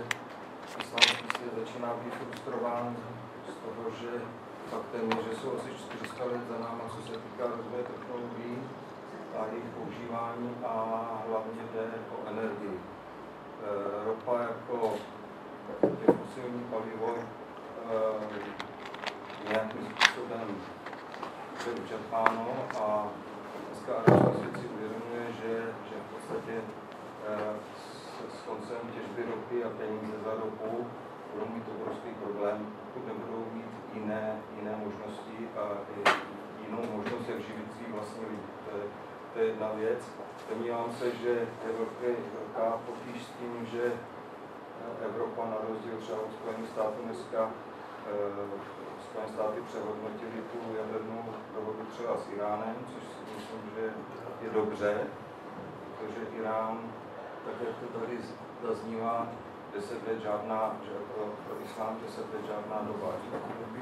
Já se budu, já jsem bohužel budu muset rozloučit, já jsem vám chtěl jenom říct, že pokud budeme mlčet, pokud budeme takzvaná tam mlčící většina, tak stejně nás to zválcuje. Budeme teď muset řešit problémy jako co vlastně s Evropou, pokud ta Evropa, řekněme, na západ od nás půjde dál tou cestou, kterou jde, tak to bude obrovský problém, protože tady to, ty grafy hovoří jasně a dneska je situace taková, No my se potřebujeme zeptat pána, vy nám to dáváte jako přednášku samozřejmě. Můžu Já se bych zeptat? teda, jestli můžu, graf To je toho výstavu těch přednáška. 10%. A prosím, co s ním? Jo, a toho 10%. prosím vás, pokud vás ten graf zajímá, přijďte pak k tomuto stolu. Tady jsou, tady jsou letáky, kde máte odkaz na zdrojovou studii k tomu grafu. Takže můžete si vzít tady ty letáky a klidně si tu studii přečíst. Je přeložená do češtiny už ta studie? Nevíte?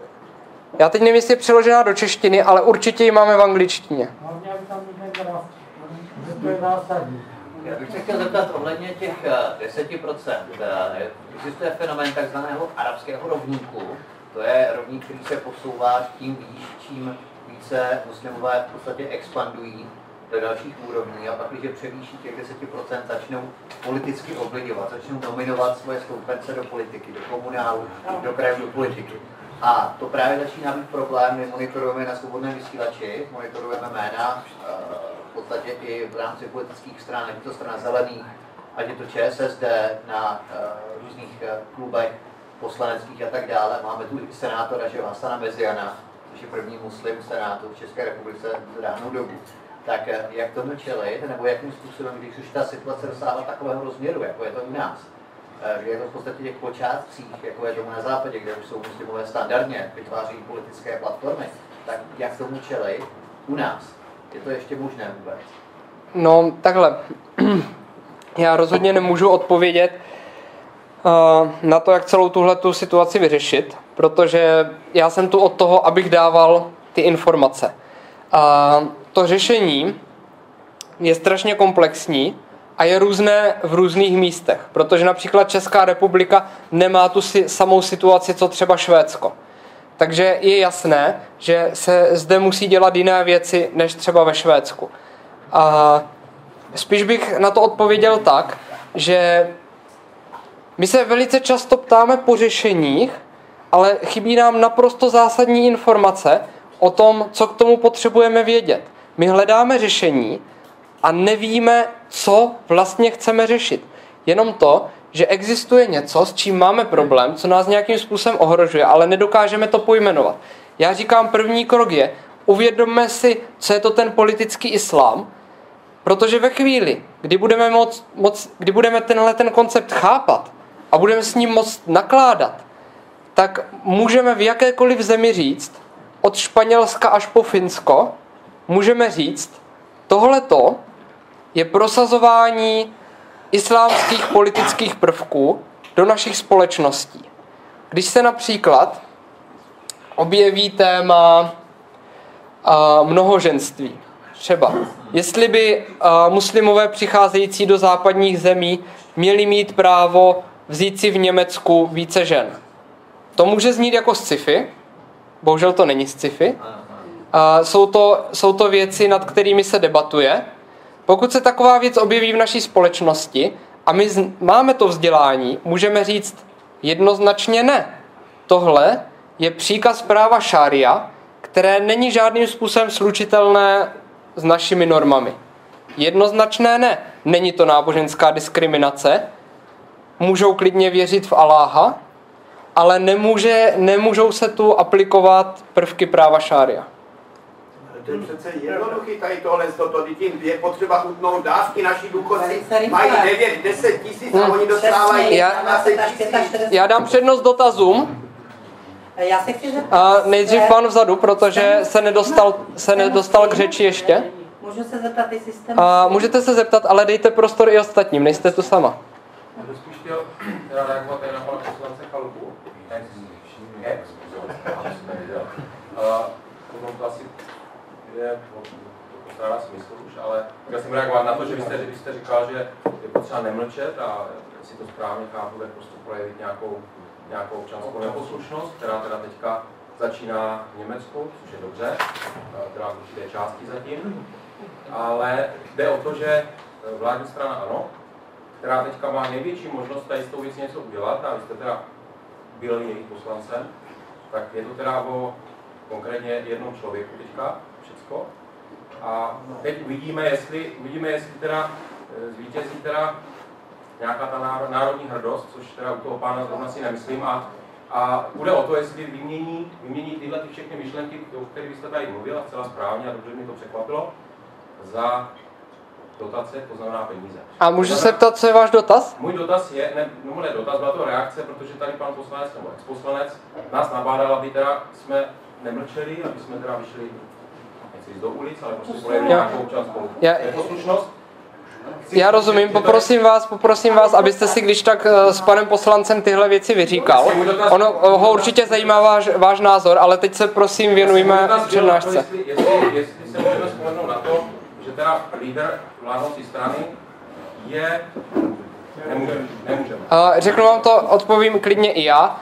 Nemůžeme se spolehnout na to, že na, za nás někdo udělá naši občanskou povinnost. Ať už, je to, ať už je to lídr jakékoliv strany, ať už bude u strany jakákoliv, ať už bude u moci jakákoliv strana, my jakožto občané demokratického státu se nikdy nemůžeme spolehnout, že za nás někdo udělá naši občanskou povinnost. To je princip demokracie. Jedné z té původních projekcí chybělo, kde a, kde a jak zemřel Mohamed. A, dobře, odpovím.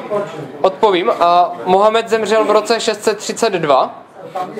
A způsob, jakým zemřel, aspoň podle těch tradic, podle Sýry a Hadisu, je to, že a, ho otrávila žena nějakým jídlem. On, on dobil nějakou osadu a teď přiznám, že si nemůžu vzpomenout, která osada to byla. Zabil manželna, manžela jedné z těch žen, co žila v té osadě a ta žena, když ho pak hostila, tak mu dala do jídla jed. Mohamed si toho všimnul brzo, takže nezemřel okamžitě, hned nějak po prvním soustu to jídlo přestal jíst, ale ten jed to jeho, to jeho tělo poškodil natolik, že myslím zhruba do roka po té události zemřel. Co je zajímavé je to, že e, máme v jednom hadisu zaznamenána Mohamedova poslední slova, když umíral. A ta poslední slova byly dvě instrukce. Jedna, že po jeho smrti musí vyhnat všechny káfiry z Arábie, jeho následovníci. A druhá, ať nezapomenou podplácet zahraniční politiky. Protože to byla praxe, která se Mohamedovi osvědčila a proto na smrtelné posteli nabádal své následovníky, ať na tuto praxi nezapomenou. A, má někdo dotaz? Aha. Pokud známe teda tady tu, řekněme, vědecký výklad a, a, a tady faktografii, tak potom otázka je, proč třeba, když se podívám, tady nejsou mladí lidi. Hmm. Já jsem byl na nějakých akcích, kde byli mladí a čím to je, podle teda těch, kteří se v této věci, v té filozofii jakoby vyznají. Čím to je, že pro mladí lidi eh, zrovna tohleto není úplně problém a co dělat s tím, aby, aby si to jakoby víc uvědomovali, že vlastně jde, jde o základní vlastně atribut státu, existence a tak dále. Dobrá, dobrá otázka. Teď opouštím teď opouštím pole, kdy za mnou stojí vědecká data a musím si typnout, ale kdybych si měl typnout, tak řeknu, že, uh, že to je relativizace. Protože uh, dnešní systém výukový, a nechci ho kritizovat jako celek, protože si pořád myslím, uh, studoval, jsem, studoval jsem nějakou dobu v Holandsku, kde jsem se potkal ze eh, studenty mnoha jiných zemí a pořád si myslím, že Česko má velice solidní vzdělávací systém, takže na, něho, na něj nechci nějak házet špínu. Nicméně fakt je ten, že důležitou součástí našeho vzdělání, obzvláště univerzitního, je relativizovat vlastně všechno, když to tak řeknu. A protože eh, na univerzitách panuje směr, kterému se říká postmodernismus. a jednou z jeho hlavních tvrzení je, že žádná kultura není hodnotnější než žádná jiná. Žádný úhel pohledu na svět není lepší než žádný jiný. Pokud věříte tomuhle předpokladu, tak opravdu proč zachraňovat svobodnou civilizaci, když není žádným způsobem lepší než jakákoliv jiná?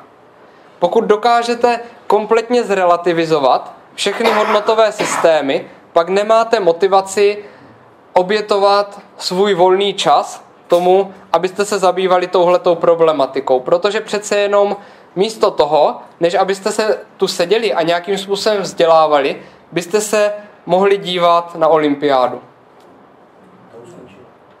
Nebo cokoliv, ale vždycky, vždycky se dá dělat něco jiného, než jít do minus desíti stupňů a jít se vzdělávat v pracovní den večer. Takže toto, co říkáte, tak byste mohli přednášet na vysoké škole, proto je to vědecká práce. Hmm. Pokud nemůžete, tak demokracie v tomto státě není. Dobrá otázka. Uh, není na ně úplně jednoduchá odpověď.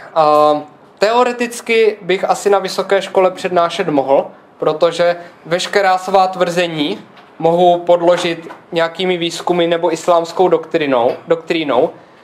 Prakticky je fakt takový, že pro vás to možná teďka vypadá velice abstraktně, ale já takhle přednáším už hmm, možná tři roky, nevím teďka přesně, a za tu dobu jsem se setkal s tolika reakcemi plnými strachu, že vám to ani nedokážu popsat.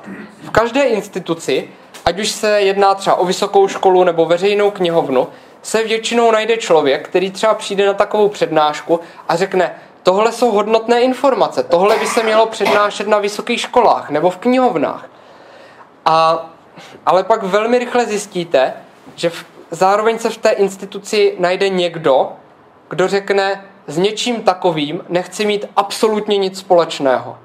Ne proto, ne proto, že by si myslel, že třeba lžu, nebo že ty fakta nejsou podložená, ale z toho, že nikdo nechce být spojován s věcí, která má v názvu islám.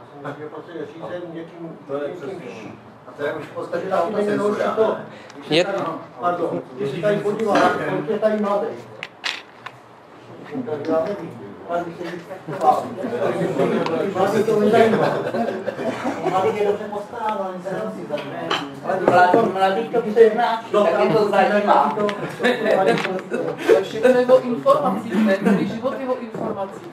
No ano, ale samozřejmě informace jsou důležité, to nebudu rozhodně spochybňovat. Nicméně v té dnešní době, která je opravdu naplněná strachem a ten islám má kolem sebe tu hutnou atmosféru strachu, je kromě informací potřeba ještě jedna věc. A teď to řeknu zcela na rovinu. A to sice osobní odvaha. Bez, bez toho to prostě nejde. Protože uh, pokaždé, když... Uh, dobře, tady v Česku nejde zas tak o moc. Protože tu islám není tak silný. Ale, ale když se potkám, když se potkám s lidmi třeba z Německa, nebo z Francie, kteří vidí mou přednášku, když třeba někdy přednáším v angličtině, oni za mnou pak po té přednášce přijdou a řeknou, kdyby si tohle udělal v Německu, tak uděláš jenom jednu. A nemyslí tím nutně, že by mě třeba zabil džihadista. Ale uh, ten strach je třeba právě v Německu tak silný, že existuje mnoho lidí, kteří jsou připraveni vás zažalovat jenom proto, aby se tyhle ty informace nedostávaly mezi širokou veřejnost. Protože ve skutečnosti to, co říkám, je dost nepohodlné. Já vám vlastně říkám, že po určité době, kdy naše společnost žila v relativním klidu, se dostává do fáze, kdy jsou ty nejzákladnější hodnoty ohroženy a že jsme v minulosti dělali chybu, a což třeba o Německu platí ještě mnohem víc, a že teď si musíme nalít čistého vína, přestat ty chyby dělat a otevřeně si přiznat, co se děje. A to není zrovna pohodlná věc. Prosím. Proto je tady SPD. Mat- tu uh, prezentaci v angličtině dali do Wikileaks. Hmm. Nad Něčím takovým že přemýšleli? Ale tam máš přeci www stránky Uh. No, tady jsou sice stránky, ta prezentace tam není, ale pokud by někdo měl eh, chudí přeložit do angličtiny, tak mě klidně může zorganizo, eh, skontaktovat na té adrese přednášky pomlčka CZ. Já tuhle tu konkrétně přednášku v angličtině nemám, já přednáším v angličtině jinou, ale pokud někdo má chudí přeložit, tak budu jedině rád. A, a máme tu pana místo starostu, protože se blížíme k osmé, nevím, kdy musíme končit. Ale já se Tak- na důležitou věc. Máme, a já dám přednost pánovi, co ještě nemluvil. Jo, bych se chtěl zeptat, jaký máte názor na chování papeže Františka, který podle mého eh, upřednostňuje islám na úkor křesťanství, kde by ona, on měl být hlavou. A já určitě tady nebudu hodnotit uh, náboženské představitele, uh, jde, protože uh, já, chci, já jsem politicky neutrální, ale uh, promluvím obecně. Uh, to, že spousta lidí, včetně vrcholných představitelů, uh, vypadá, působí dojmem, že jakýmsi způsobem napomáhají a tomu šíření islámu v našich společnostech. Můj názor je takový, že zatím není vždy nějaká velice tajná a velice zlá agenda. Protože uh, když se bavíte s lidmi, kteří obhajují islám, tak si všimnete jednoho společného motivu, a to sice to, že my všichni bychom chtěli věřit, že lidé jsou v základu dobří.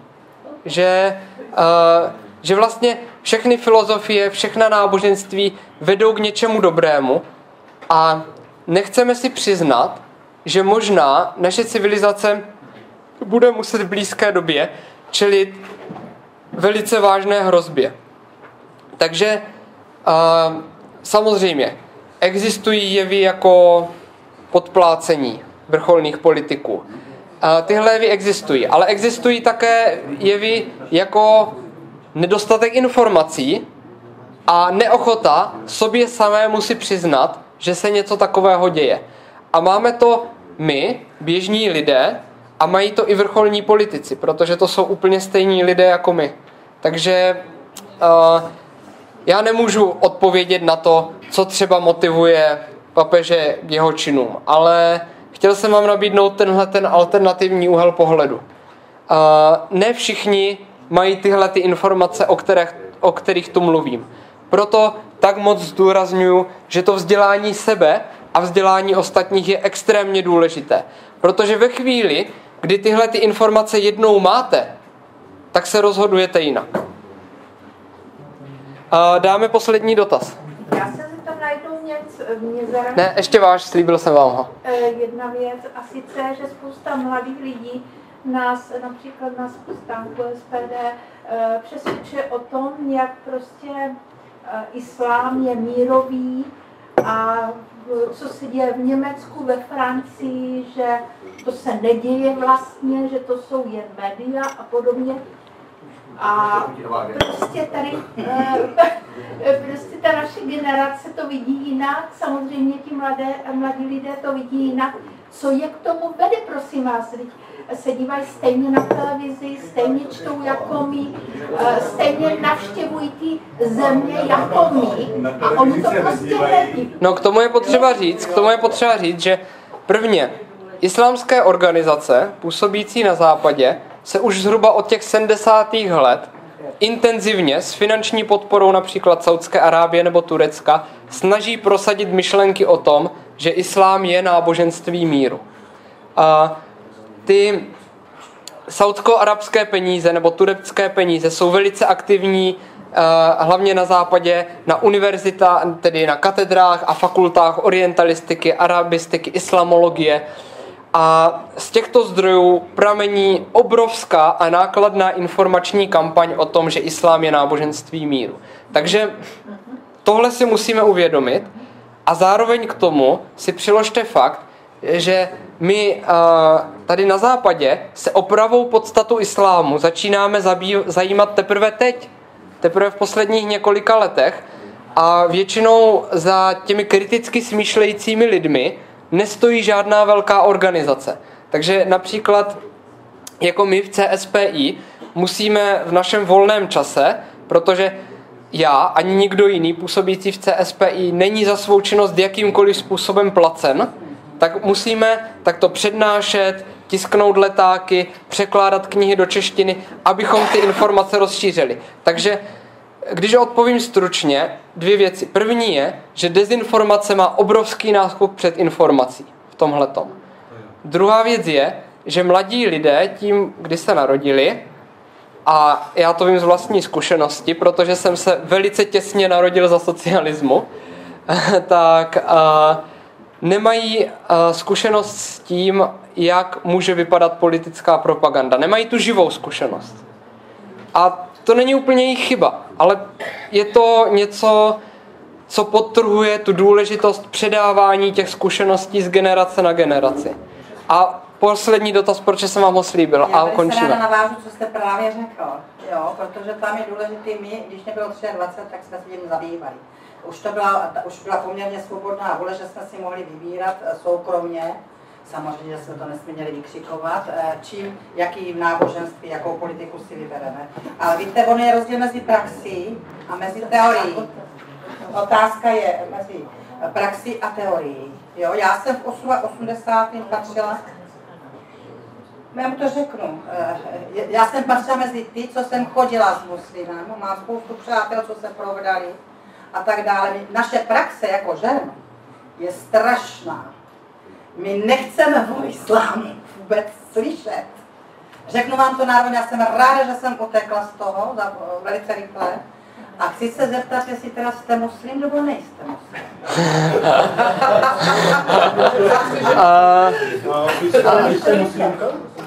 já nejsem muslim. Já, uh, já častokrát... Ten nadhled, víte, že já jsem chodila s muslimem, který mě dřív nebo později začal vnucovat něco, co mě se jako svobodné duši nelíbilo. No rozešla se. Ne, to, já jsem přestíž, prosím vás, uh, musím, musím to utnout. Uh, já častokrát si všímám toho, že lidé mi na, na přednáškách dávají podobné dotazy na různých místech, proč je trápí podobné věci. A, a tenhle dotaz jsem nikdy nedostal. Takže jste první. A, a já věřím, že náboženské vyznání je soukromou věcí každého člověka, ale myslím si, že po těchto dvou hodinách úplně nemusím odpovídat na tu otázku, jestli jsem muslimem nebo ne, protože si myslím, že uh, vám to asi může dojít. Takže to nechám jako takové trochu tajemství, ale nechám každého z vás, ať si udělá svůj názor. Uh, takže... na ten rozdíl mezi praxi a mezi teorií, že byste mohl i do budoucna se trošku zaměřit. Já vám ještě jednou moc děkuji za pozornost. Dříve, prosím vás, pokud máte nějaký další dotaz, přijďte třeba za mnou osobně, nebo jestli se přesuneme někam mm, do blízké hospody. Dovolíte, abych to laicky zhrnul. Uh, omlouvám se, ale nedovolím, je 8 hodin. Já, já vás...